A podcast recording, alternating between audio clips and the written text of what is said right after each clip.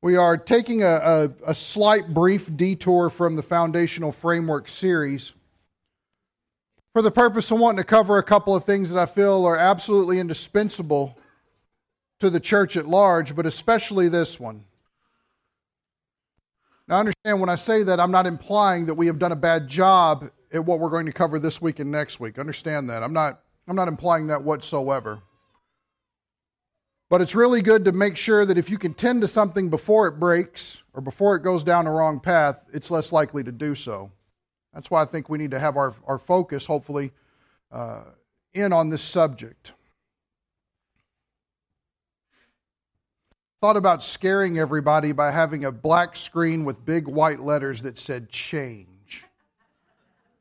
That bother anybody? Who's scared I'm going to change something? Just Mitch. Okay. Jerry's afraid we won't change something. Well, I appreciate that.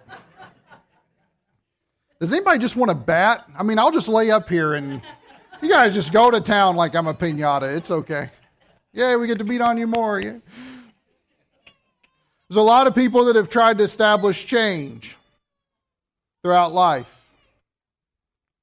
In fact, one interesting fellow that we all know, the former president of the United States, Barack Obama, said this in a speech, February 5th, 2008. Change will not come if we wait for some other person or if we wait for some other time. We are the ones we have been waiting for. We are the change that we seek. Now, just looking at that statement in front of you, what is the agent of change? Us. How's that going? Okay? It sounds real good in a speech. And boy, Obama can give a speech, can't he? He's a good public speaker. Yeah. But is the message right? Some people go to more extreme versions. I'll get out of the way for this one. June 11th, 1963. This is a photograph taken by Malcolm Browne. It's in Vietnam on a street in Saigon, busiest street that there is, during the busiest time. And I'm going to butcher his name. Thich Quang Duc, I think is his name. He got tired of the Roman Catholic president in Vietnam persecuting Buddhists. So he said this needs a change. So what he did was he came out and sat in the middle of the street and doused himself with that petrol there and set himself on fire. And he's unfazed. You and I are on fire. We're rolling on the ground trying to put it out. We're screaming. He's unfazed. I have no doubt that his conviction for change was probably so strong that it allowed him to stand or to sit just like that. The sad thing is is that nothing happened after this. That's what's amazing. Some people go to drastic extremes to try to make a statement in order to change things. And sadly for him, nothing happened. Later on, the president who was oppressing the Buddhists was assassinated at the beginning of November of that year. Then things began to change.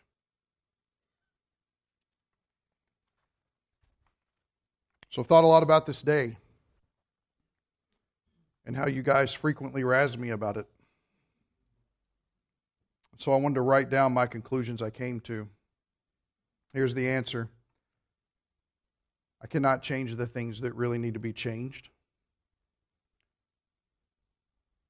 And what needs to be changed is every one of us, me included, from the inside out. When we talk about change, that's the change that matters. Only God, through His Word, can change His people. And that change has to happen by the Holy Spirit or it won't last. And the only way that that happens is by taking in His Word so that it stirs up conviction within each one of us every day. Because here's the reason why. We can purpose ourselves to think differently. We can purpose ourselves to act differently or say we won't respond in a certain way or we'll never talk to that person that way again. But I guarantee you, when the moment gets up on you, it happens. And it happens because it is sin ingrained in this fleshly body. The Apostle Paul gives us a very good prescription. By the Spirit, put to death the deeds of the flesh. And so, my entire sermon today is to convince you, to hopefully convict you that that change needs to happen and it needs to happen God's way. I found a really great quote. I don't know this guy. I've never read anything he said. But I read this and I thought, I like him. Scripture is the foundation of the church. The church is the guardian of Scripture. When the church is in strong health, the light of Scripture shines bright. When the church is sick, Scripture is corroded by neglect. And thus it happens that the outward form of Scripture and that of the church usually seem to exhibit simultaneously either health or else sickness. And as a rule, the way in which Scripture is being treated is in exact correspondence with the condition of the church. How do you tell whether or not the church is sick? Well, what's their stance on Scripture? That's how you do it. Now, some of you are really nervous thinking the big change I'm going to make is I'm going to stand behind the pulpit and preach the whole time because you've gotten used to me being in the aisle. So let me alleviate your worries now and move to my proper place. If you would take your Bibles, turn with me to 2 Timothy 3.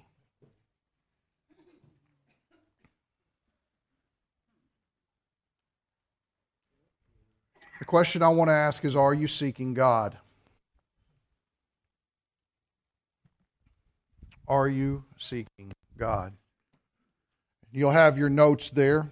My notes aren't any different from your notes. You can follow along if you'd like to do that. That'd be great.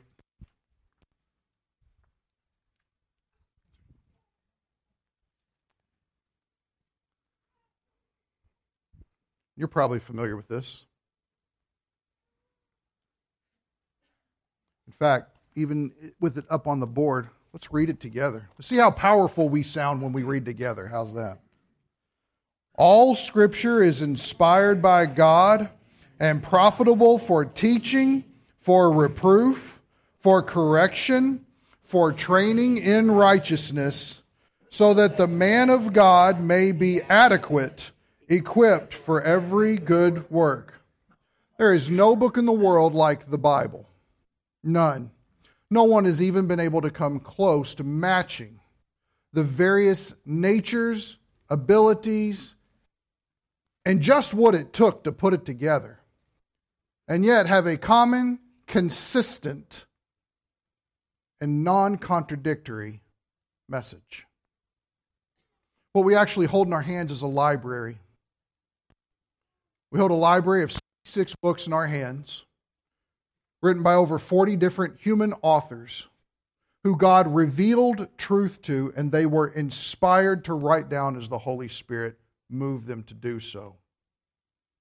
And what they wrote at that time was perfect in exactly what God would have you and I to believe, to understand, and to know about reality. I think that's important to state that. There is not an issue in the landscape of human existence that this does not speak authoritatively to. And that is not just faith and practice it is also dealing with how we view such things as history and math and science and geometry, and I don't care. God has the last and first word on all of it. When we stray from this, we begin to compromise the integrity of the foundation that He has plainly and clearly set for us. So if you notice at the top, I wanted to point out three major points about Scripture. Number one, it is unparalleled in its contents. Notice what we have here. Verse 16 all Scripture, is what's the word? Inspired. If you're if you have an NIV, you actually have probably the best translation of that word, which is the word God breathed. The word is theopneustos. It's the idea of God actually breathing out, it being part of what God has breathed out for us to know and to understand about Him. Every bit of Scripture. Now, we could get into a long dialogue about was he just talking about the Old Testament this time? We have scriptures where Peter is verifying that what Paul writes is inspired of the Holy Spirit as well. Old and New Testament. We're not conflicted on that. If we are, let's talk about it after church. I would enjoy that. But notice, it's inspired because it is by God. It's part of who He is. Now, in everything we've seen in the foundational framework series so far, we know that He's good. We know that He's righteous. We know that He's eternal. We know that He is sovereign. We know that there is none like Him and that He is the creator of all things, and everything else is a creature that is morally responsible and answerable to Him. He alone is God. There is none like Him. So that means to make a claim, as Paul does here, under the inspiration of the Holy Spirit, of saying all Scripture is God breathed, it's inspired by God, is to say everything that it says is true. Now, scholars have tried to wiggle on this, and I've read many journal articles. They dance better than John Travolta on the subject. But it never makes sense. Either it's God's word or it's not. Either what he said is true or it isn't. Let me give you an example. Genesis 1 1. Recite that for me. Okay, so you're not good at following directions. I said someone, not everybody, so that's good. No, it's right. In the beginning, God created the heavens and the earth. Do you realize before you take another step, that right there dictates your existence? You either believe that or you don't. And I love it. God decided He would start His book plain. Here's what I did Do you believe it or do you not? Well, no, I don't believe that because of this and this and this. Well, that's fine, but what you believe doesn't change the truth. And I think that's important to realize. If this is God's Word, then it tells us the truth about existence, reality, relationships, whatever it is. And if that's the case, it is my finite thinking that needs to be conformed to an infinite God's words on a page. It's true. That's the first point. It's true. Notice also its ability. All scripture is inspired by God and What's that word there? Profitable. It's useful. It's advantageous. Does anybody like doing anything that is not advantageous? We do a lot of it, don't we? We don't like it. If we find out that there is some benefit, if we're like, yeah, that's worth it, then we buy in quickly, don't we? Because the, res- the returns are astronomical. Look what it says. It's profitable for, number one, teaching.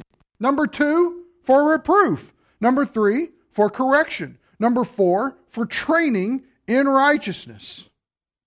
It is useful to teach us.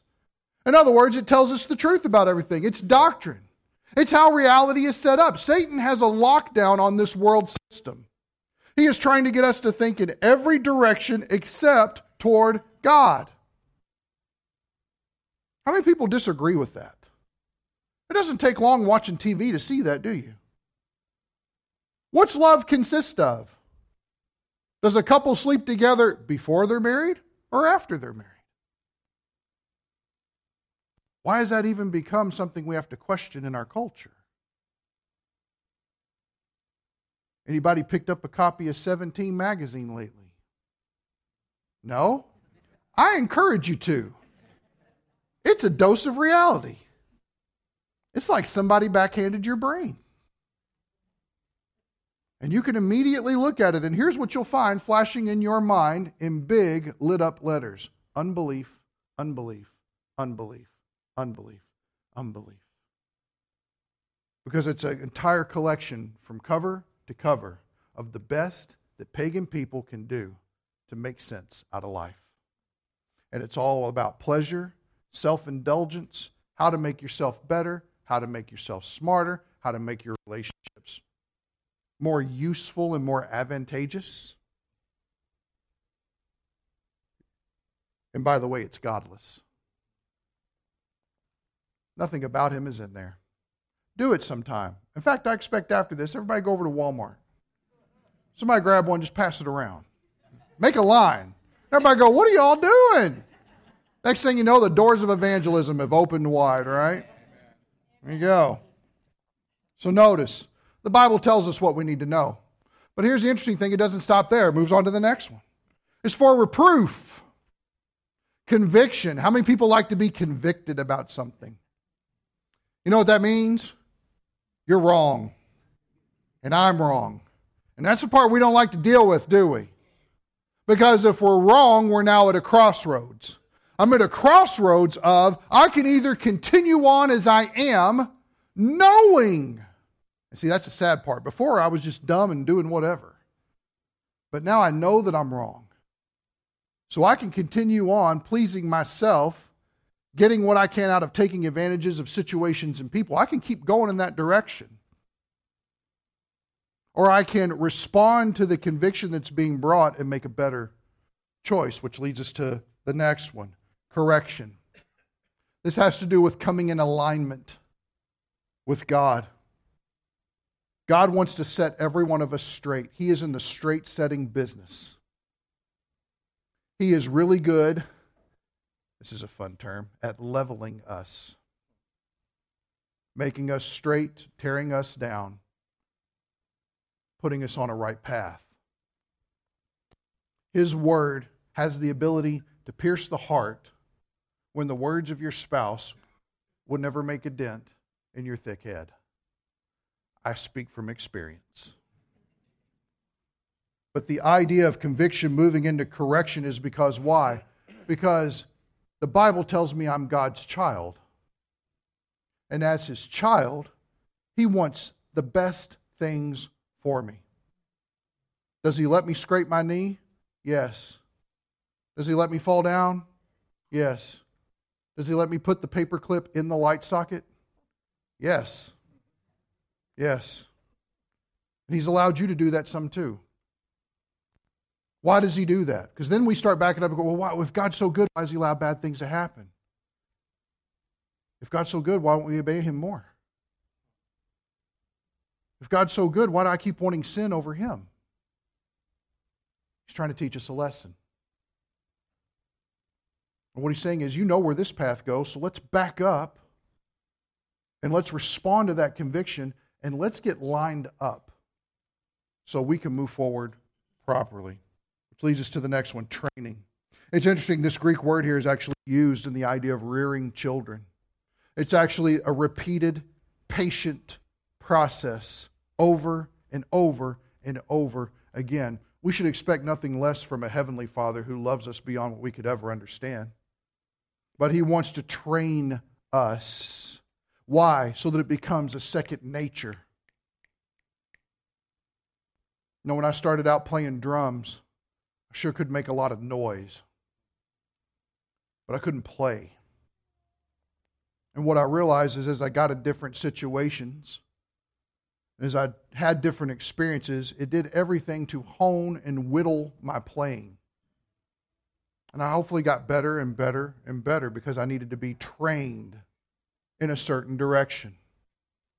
And the nice thing about that is, is I don't have to go back and play that racket anymore. Because nobody even wants to hear it when I play and I sound okay. So nobody definitely wants to hear that, right? It's the worst. It's with anything else, getting trained and trained. But there's a direction, isn't there? What's the direction? Is he just training you and then setting you off in the in the field like a goat with no home? Is that what's going on? Way to go, my child. What's the text tell you? Training in what? training in righteousness, training according to a standard, training according to his word. Now, notice something very interesting. Everybody notice that doctrine, all right? Everybody look at it. Doctrine. It's profitable for doctrine, for teaching. That's what he wants you to know. That right there includes the Old and the New Testament. But notice the idea of conviction, reproof, right? Correction, getting in alignment with Him. And the training is all the effects that the intaking of the Word has on you. Or look at it this way the first one is reception, but the other three are application. Application is not always do this, do this, do this, do this now. That's how you get into religious legalism. That's how you're just trying to do the right thing so that you will save face and be accepted by your peers. That's not what that is. The idea of doing these things is not just doing, but also thinking differently, having your heart purpose differently. Let me give you a grand example. Everybody, close your eyes. Some of you already got your eyes closed. Everybody, close your eyes. Just makes me not feel so weird about those of you that already sleep. Close your eyes for a second. Trust me, I'm not throwing anything. I don't have a Nerf gun up here now or anything like that. Close your eyes. What is the most important thing in your life? Get a picture of it. What is the most important thing in your life? Think about it. Think about why it's the most important. Think about the effects that it has on you. Think about the joy or the smile that it brings to you. Think about the depth, maybe if it's a bad thing. Maybe it's the worries that you have over something. What is the most important? Slot number one thing in your life. Why do you look at God that way? Is it God? Is it His Word? Open your eyes. See, here's the beautiful thing about closing your eyes and thinking about that is nobody else sees that but you. You know what's most important to you. You know that beyond anything else in life, you know that you would give up all the possessions that you've ever been blessed with for that one thing that appears in your mind. And while I don't want to hold a stick in my hand and swing it around everywhere, I will tell you this if that most important thing is not God, priorities are wrong. Something is out of alignment, something is out of whack. So, this is my point. Notice that it's sufficient. I think this is where we will lose sight of all of it. Verse 17, so that, here's the reason you, me, us as a church, you as an individual, the man of God may be adequate, that you may be qualified to perform something, that you may be well fitted, that you may be complete, that you may be capable, that you may be at all costs able to meet the demands that are placed before you. Adequate, equipped for every good work. Scripture has been given to tell us what we need to know, to tell us where we're wrong, to tell us the right direction, and to train us in that direction. Why is that? Because every one of us is living life.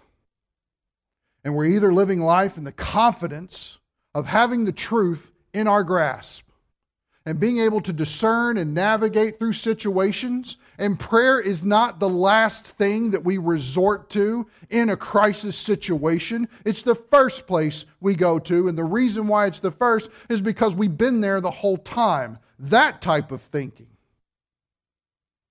It's not having to buy into the social norms that people set for acceptance because their acceptance doesn't matter a hill of beans in my life with the Lord because I'm not here to be conformed, squeezed into their mold. I am here to be transformed into the image of Jesus Christ. And there's only one thing that brings that change God has already graciously At the moment that you heard the gospel and believed, given you the Holy Spirit, and He has set up residence. He got permanent rent on each one of us.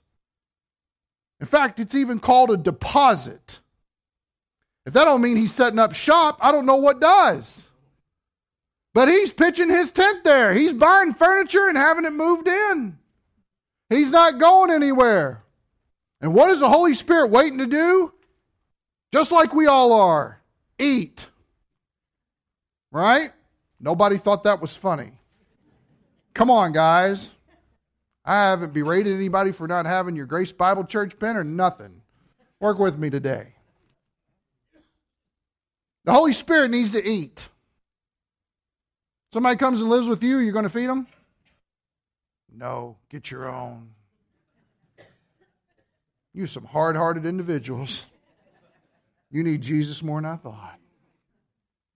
But yeah, you feed them, you care for them, whatever they need. And the only thing that the Holy Spirit eats is the Word of God. It's the only thing.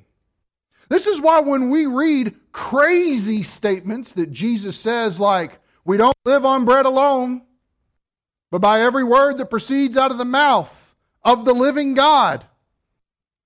We sit there and we look at that, well, you know, Jesus is God in the flesh, so he don't need to eat like we do. Because, buddy, I need to eat. And barbecue starts flooding into your mind, ice cream, whatever. Was Jesus telling the truth? What did Jesus know about you and I that we don't know? Holy Spirit eats the Word of God. The Holy Spirit is the spark that sits within each one of us. The Word of God is the gasoline that turns it into a fire. Notice, He wants us to be adequate, equipped for every good work. In other words, He wants you to live life like no one else lives life because you know the giver of life. That's the idea. This is a library of books that has been assembled to teach you how to live life rightly. And it's all a conclusion we've got to come to. Either God's telling us the truth or He's not. So here's a question I want to pose in the middle of your notes. The Bible must be received if it is to effect change in our lives. So here's a question How do we get the Word of God within us? Turn with me to Deuteronomy 6.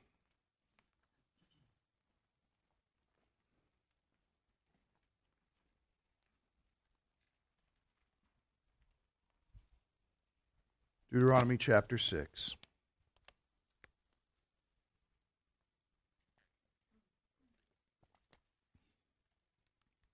I don't want to elaborate too much on it because I'm not looking to spoil Deuteronomy class when we start back up in September because this is where we're picking up at. But I do want to start in verse 4.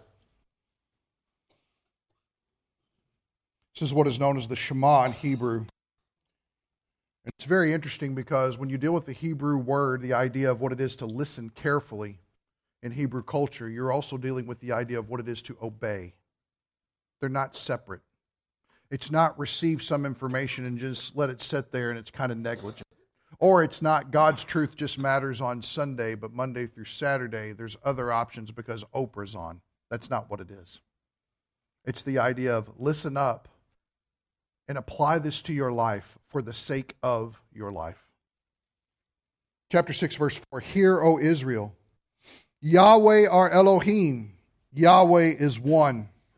Now, watch this. You shall Love the Lord your God with all your heart, your inner man, your understanding, your mind, your will, the very central seat of your being, and with all of your soul, with all of your breath, and with all of your might, all of your force, all of your abundance. Even one translation I found said, all of your muchness. All of your muchness. Man, use that one, right? Says here, These words which I am commanding you today shall be on your heart. This is the problem. This is the problem with obedience. The problem with obedience in God's word is if it does not penetrate the heart, it does not change the person. Or let me say it this way We have to be convinced that what it says is true to the point of it reroutes life to correspond with that truth. Does that make sense? You ever been somewhere and for years and years they didn't have a stop sign? And then all of a sudden a stop sign pops up. And you forgot to stop. That ever happen? Maybe? Next thing you know, you got a ticket. Why? Because the truth is that there's a stop sign there now. And unless I adjust my second nature, this is just what I always do, to what the reality of truth is, I'm going to end up owing a lot of money to the pokey. That's not fun. Notice what he says here. Here's how you do it, verse 7. You shall teach them diligently, teaching the commands of God diligently to your sons, and you shall talk of them when you sit in your house, and when you walk by the way, and when you lie down, and when you rise up. You shall bind them, which I think is very interesting, as a sign on your forehead, and they shall be frontlets or I'm sorry, on your hand, and they shall be frontlets on your forehead, and you shall write them on the doorposts of your house and on your gates. Now, notice what's just happened here. All of life is to be reconstructed into a situation to where God's word is the focal point of all of it. The commands of God, the word of God, has to be taught diligently. Now, if you showed up here this morning, and I don't like picking on it, well, I do like picking on everybody, but I'm not picking on him today, right? But if you were getting out of your car today and you pulled your Bible out of the back window of your car, and you could probably write the word damnation with your finger on the cover of it, chances are you're not receiving the Word of God diligently. Make sense? Let me give you a prime example. We kind of had some fun with this in the seven practices meeting yesterday. I make coffee for the seven practices meeting every month we have it. And in one pot, I put regular coffee. The other pot, I put decaf.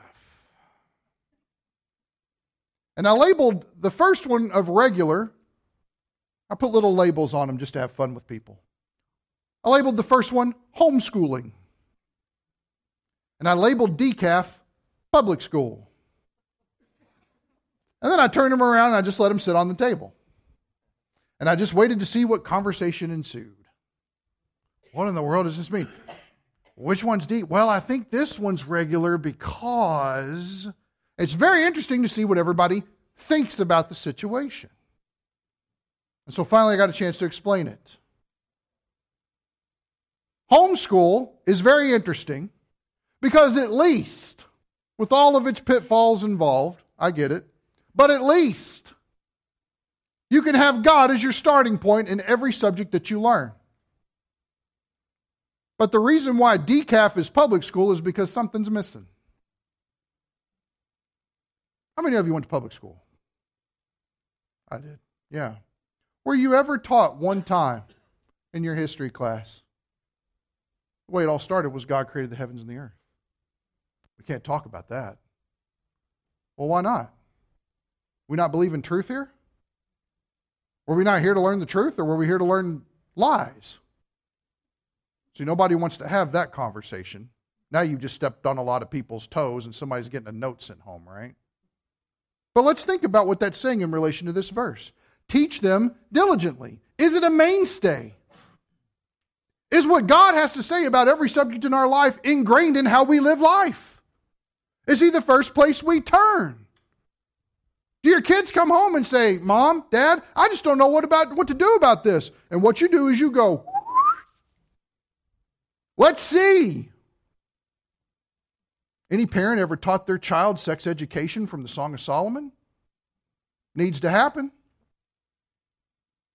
Anybody ever taught your children financial principles from Proverbs?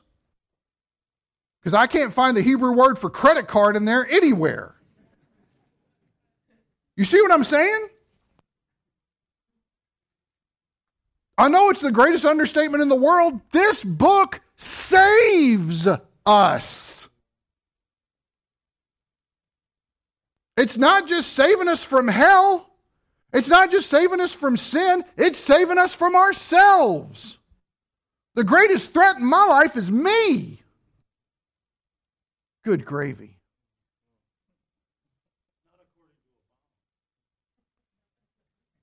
Amazingly, he is a fallible human being who needs the Lord just like I do.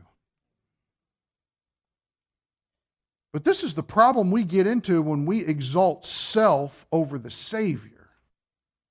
He has spoken authoritatively on every subject.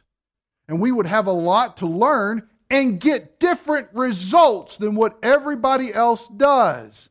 It blows my mind. It was like, well, all I can do is teach him what's right and hope for the best. Stop for a second and examine that sentence. What do you mean by teach them what's right? And here's the reason why because they've just made a moral claim when they say that. So it all depends on what the person's definition of right is, right? Well, just don't smoke or chew or go with girls that do. You'll be just fine. Is that how we get? Is that the answer?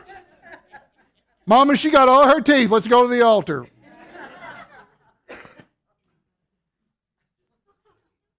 Just in Kentucky? My wife came from Indiana. She has all of her teeth. And they're very pretty teeth, too. Thank the Lord. So, but you see what I'm saying? How does life get different? It gets different by this teaching our children diligently. And when we talk, our conversation has to do with this Word. And when we're in our house and we're sitting down, the Word is present. And when we're walking around, the Word is there. And when we lie down, the Word is in our mind. And when we get up, the Word is on our mind. How about the next part of it? You shall bind them as a sign on your hand. They shall be frontlets on your foreheads. The Pharisees actually took this literally. They had little boxes called phylacteries they would put on here that were filled with scripture. This was part of it that was in there. They would bind it, wrap it around their arms. What was amazing was their problem was it never pierced the heart. They were some of the greatest religious legalists of their time. And if you didn't act like them, you were going to hell. I had no problem letting you know. You just don't add up. Oh, Jesus is healing withered hands. We got to kill this guy. That's a religious legalist. Because the word of God never pierced their heart. Or let's say it this way they had a mask on one day, but behind closed doors, they were a completely different person. Fake. Fake. Not here, I would hope, but they would fit into some churches rather nicely. God didn't call his people to be fake. He called us to humble ourselves before his truth, accept it, receive it, implement it always. Notice, you shall write them on the doorposts of your house and on your gates. Wherever you look, God's word needs to be ever before you. Why? Because it's written by the guy who designed every one of us. It's the instruction manual. Anybody buy a new grill this year? Anybody? No man wants to admit it? Oh no, it's Pastor Steve. I can't pick on you. Okay, great.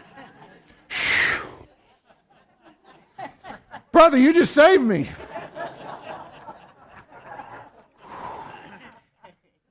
Bob, did you read the instruction manual? Is it because you had to, or did you start there? You don't want to admit that, do you? You started there? Okay, good, good. He's an engineer. He, well, yeah. And there's something about our pride that says, we look at all the pieces strewn out, we go, hmm, I got this.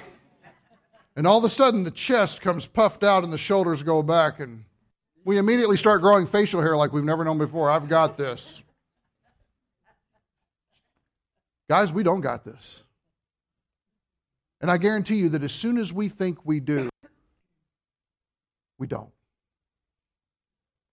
It's to be everywhere. That's how it gets in the heart. How about this? Limber fingers today. Everybody turn with me to James. James is a good controversial book.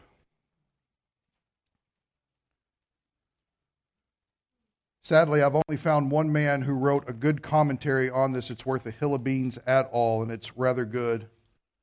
His name is Zane Hodges. He taught Greek at Dallas Theological Seminary for 26 years. And he spent about 26 years going through this book year after year. And by that time, he had something good to say about it. So if you ever get a chance to get his commentary on it, it's good. He's well versed in it, he handles it well. James chapter 1. It's after Hebrews. If you get lost in Hebrews, just keep going. You'll come out of the wilderness into the promised land of James. James chapter 1, verse 21. He says, Therefore, putting aside, which is very interesting, it means stripping this off. It's like when you come in from mowing and you got to get those socks off your feet, right? Get them off and throw it aside. Putting aside all filthiness and all that remains of wickedness. Now, he's writing to believers here. Notice how the change is. In, what's the word, church? In humility. Receive the word. What's it say? Implanted, which means it's already there. It's already there. You just need to receive it. But the filthiness, the rampant wickedness has got to get out of the way of what the flesh wants to participate in, and we have to humble ourselves before it in order to receive it and embrace it. Notice it says here, which is able to save your souls. The Greek word is suke. It's used to talk about your life.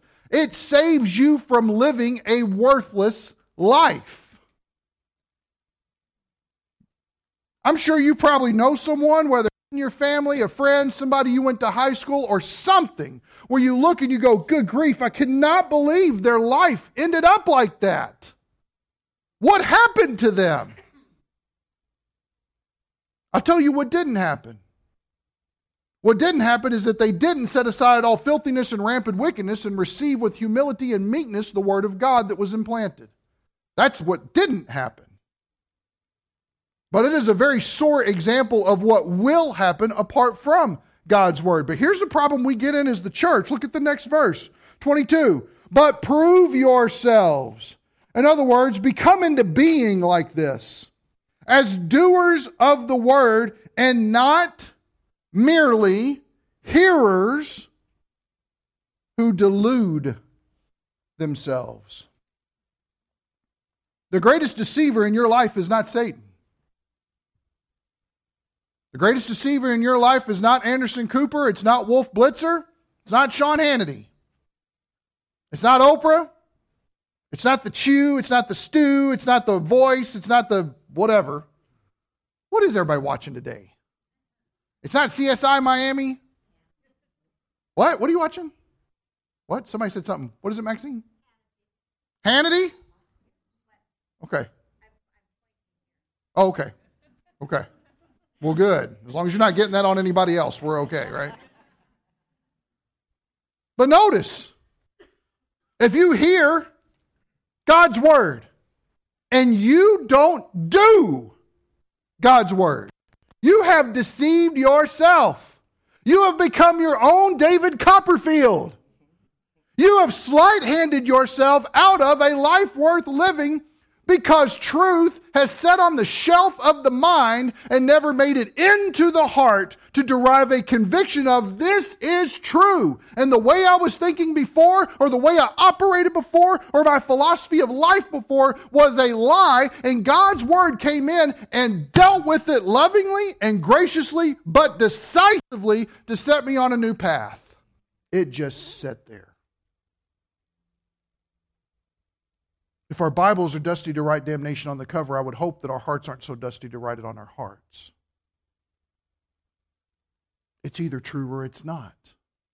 And if it is true and we hear it, then we must do it. To live apart from implementation is contradictory. How about the next passage? This is an interesting passage here. I'm going to ask you to do something fun. Turn to Ephesians 5.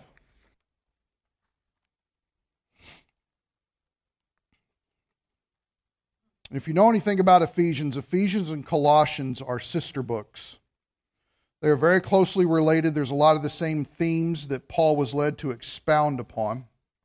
And so, what I'm going to ask you to do is to place your notes there in Ephesians 5 as a marker, or if you have a string in there, the marker that you have with your Bible, it's not taking up any kind of space right now that you need to hold. I'm going to ask you to move to 316 and 17. Anybody else hot? Okay, Mitch, can we turn down the air? Yeah, just turn it down to 70. Don't tell Sheila. She doesn't know I haven't put the lock code back on there. So shh. Tell, hopefully she won't listen to this online. We'll be okay. So, Colossians 3. Turn over to Colossians 3 with your finger. And put your finger there, Colossians 3. Now turn back with me to Ephesians 5, and let's read Ephesians 5, and we're going to go over to Colossians 3, and I want to show you something. Ephesians chapter 5, verse 17. Are we good? Does everybody understand what we're doing? Okay, so we got Ephesians 5 starting in 17 open now. We got our finger where Colossians 3 is towards the end of the chapter of 3, right before 4. Here's what it says. Verse 17 of Ephesians 5. So then, do not be foolish but understand what the will of the Lord is. And do not get drunk with wine, for that is dissipation, but be filled with the Spirit. In other words, and the idea here in the Greek is go on being filled. Keep on being filled by the Spirit. It says here, speaking to one another in psalms and hymns and spiritual songs, singing and making melody with your heart to the Lord, always, always, always giving thanks for all things in the name of our Lord Jesus to God, even the Father, and be subject to one another in the fear of Christ. Why do you give thanks to God? Because nothing you get comes from anybody else but Him. That's the reason why. He gives it all. But notice, now did everybody see there, be filled with the Spirit, verse 19, speaking to one another in psalms and hymns and spiritual songs? Does that make anybody feel weird? Is everybody like, man, I'll be a charismatic if I do that, right? Anybody seen Cecil DeMille's Ten Commandments? Everybody seen that? And please raise your hand if you've seen it. Okay, we've seen it.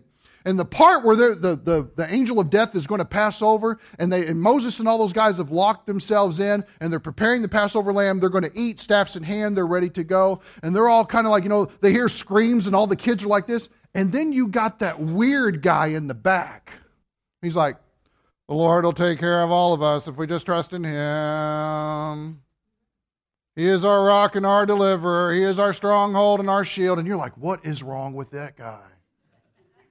Number one, he was badly directed. But number two, he's filled with the Spirit. That's what's going on. He's constantly verbalizing the truth and the promises of God's character and attributes in his life because in freaked out times, that's the only anchor you have. Life raft's not going to save him. Only thing that's going to save him is get his mind on what God wants him to do and who he is. That's it. Now that seems strange to us, but notice what it is to be filled with the Spirit. Now, take your finger, turn it over to Colossians chapter 3. Look at verse 16. Let the word of Christ richly, that's a quality word right there, richly dwell within you. And dwell is the idea that it needs to make our, its home within every one of us. It needs to be the place of home. Is God's word at home in you? And is it at home in you richly? Don't leave that word richly out. If we just say, let the word of God dwell in you, that's how we get in devotion mode. No, no, no, no. Richly. It needs to get in there with hammer and pickaxe and chip away at the hardness of the heart so that it indwells, convicts the heart. Let, let it happen. The word of Christ richly dwell within you. Now watch. With all wisdom, teaching and admonishing one another. Notice, when the word of God's dwelling in you richly, we should be teaching and admonishing one another. Look at the next part of what it says here one another with psalms and hymns and spiritual songs. That's the guy in the back of the house in Exodus, right? Notice it's the same thing. And notice what it says after that singing with thankfulness in your hearts to God. Whatever you do in word or deed, do all in the name of the Lord Jesus, giving thanks through him to God the Father. Does everybody see that what it is to be filled with the Spirit is the exact same thing for the Word of God to dwell richly in you? The effects are the exact same thing. You cannot be filled with the Spirit and not have the Word of God as an essential ingredient. That's like gluten free food. Nobody wants that. Nobody. Not one person. And I know you guys struggle with temptation as the communion bread's going by and you see that gluten free, you're like, well, I really better. I'm going to pay for it later. No. Ah. Communion shouldn't be that stressful with gluten free stuff, man. But you cannot be filled with the Spirit apart from the Word of God. And I will tell you this you cannot intake the Word of God richly without becoming filled in the Spirit. They are hand in hand, together, inseparable. Impossible to have one without the other. How do I know that? Because to be filled with the Spirit apart from the Word is to become a charismatic. Because to have the Word richly dwell in you without being filled in the Spirit, that's a legalist. We were not called to walk in those extremes. The pendulum sets in the middle, and it's balance, one and the other, inseparable. You cannot have it any other way. You might think, well, good grief, how come I'm struggling with sin so much in my life? Here's the question Is the Word of God richly dwelling in you? Let me say this as well. It is not unusual for a Christian to experience depression. It's not.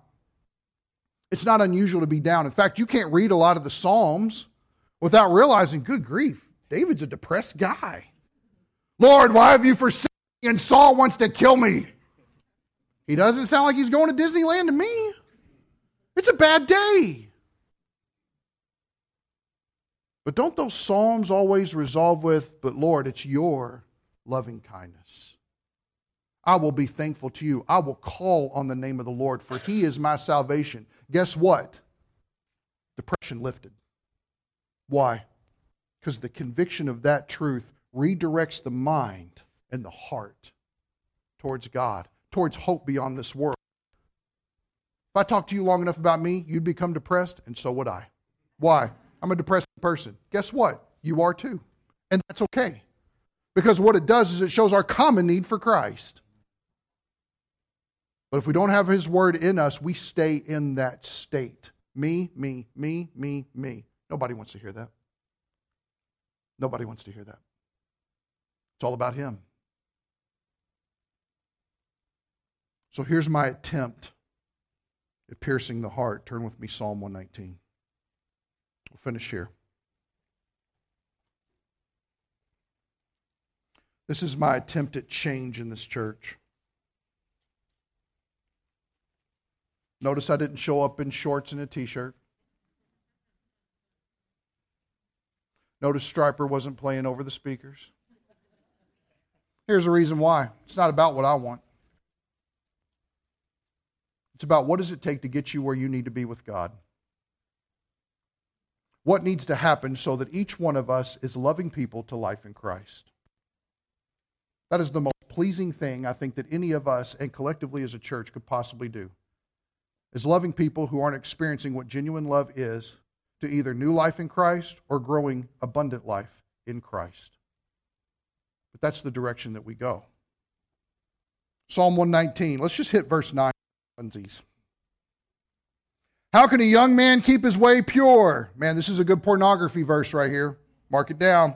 Here's the answer by keeping it according to what? Oh, man. Anybody read through Psalm 119? It's the longest chapter in the Bible, and it's all about His Word. That should tell me something huge before I even get into it. But here's what I want us to get at. Verse 10 With all my heart I have sought you. Stop. Can you say this right now? Can you say that right now? Lord, with all my heart I've sought you. Can you say that? Because look what he says next. Do not let me wander from your commandments. You know why he brings that up so closely? Because he understands the human tendency to walk away from God's word. He understands what it is to be depraved. He understands what it is for the sin nature to pull and war with the Spirit to get us away from truth. He gets it. So he's asking for God's protection. But look what he says next. Your word I have, what is that word? Treasured. It means to hide it so nobody else gets it. It means to store it up so that you can draw off of it later. The time to prepare for famine is not when somebody says, Hey, I think a famine's going on. Not the time to prepare. It's before. It's to store it up. I have treasured your word. Your word have I treasured in my heart. Why? That I may not what? What is the answer here, folks? God's word. God's word is the answer to the greatest problem we have, and that is sinning against God. Everything else that we look at in our lives is a symptom of the root of the problem. The reason why I'm involved in this group, the reason why I can't say no to this person, the reason why I've run up this credit card, the reason why I'm people pleasing people in this relationship, the reason why I got in this bad marriage, the reason why I decided to do whatever to my own neglect and detriment was for one reason and one reason only. You stem it all back to the root, and the root is sin.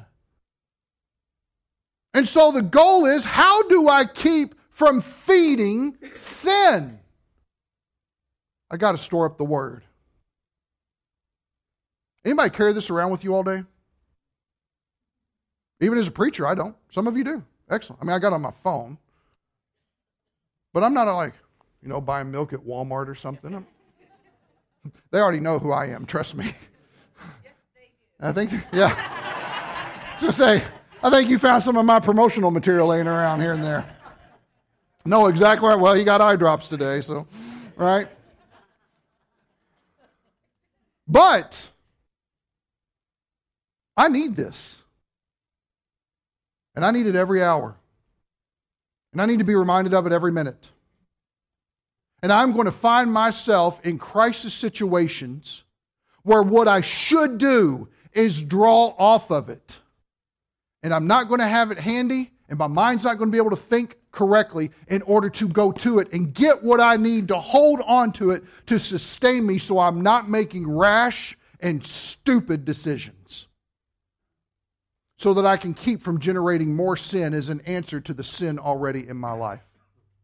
So, where's the problem? What's the problem with God's word? It's got to penetrate what? The heart. It's got to get ingrained inside of me. I have to set aside all filthiness and rampant wickedness and receive with meekness the implanted word, which is able to save my soul. So, here's what I did you have around you these cards sitting on the chairs as you came in. If you don't have one, there's one around you either in front or behind. I tried to spread them out because I didn't have enough for every one of them. And you've all got some of them that have got this ring through it. And the reason is, is because every month we're going to add to these. Now, you notice mine's a little frayed and messed up, but I've keep, been keeping it in my pocket. Ladies, you can easily use this and drop it in your purse. But for the month of July, you're going to get another one. In the month of August, you're going to get one. In the month of September, and on and on and on. until we fill this thing up. Why? Because these are mind renewers. And this is the first verse we're going to look at. Let's read it together. Here we go. With all my heart I have sought you. Do not let me wander from your commandments. Your word I have treasured in my heart that I may not sin against you. This is a directive for every one of us. If sin is the problem and God's word is the answer, then it needs to get fresh on my mind. I need to be seeking Him and I need to be treasuring it up. And so I've got to have a rationale of truth that brings conviction to the heart of what needs to happen. So we're going to start memorizing Scripture because it's got to get inside of us. If we can spend three hours in front of the television, Monday through Friday, it's going to kill us to spend 15 minutes memorizing God's Word so that it will hopefully be impressed upon us. Let's pray. God, thank you for our time together. Thank you, Father, for your Word. Thank you, God, for the goodness that it wants to impart to us if we would just receive it. Father, may we be convinced of its value, how it's profitable to us to teach us, to reprove us, to correct us, and to train us in righteousness. Father, may we see it makes us adequate to live life. It makes it possible for us to be able to engage life with confidence and faithfulness. Father, if our minds are not convinced, if we're sitting here in unbelief of this point, I pray, God, soften our hearts to this truth. Help us in committing Scripture to memory. Help us to apply it. Help us to embrace it. Father, convince us of our need for it every day. Pray it in Jesus' name. Amen.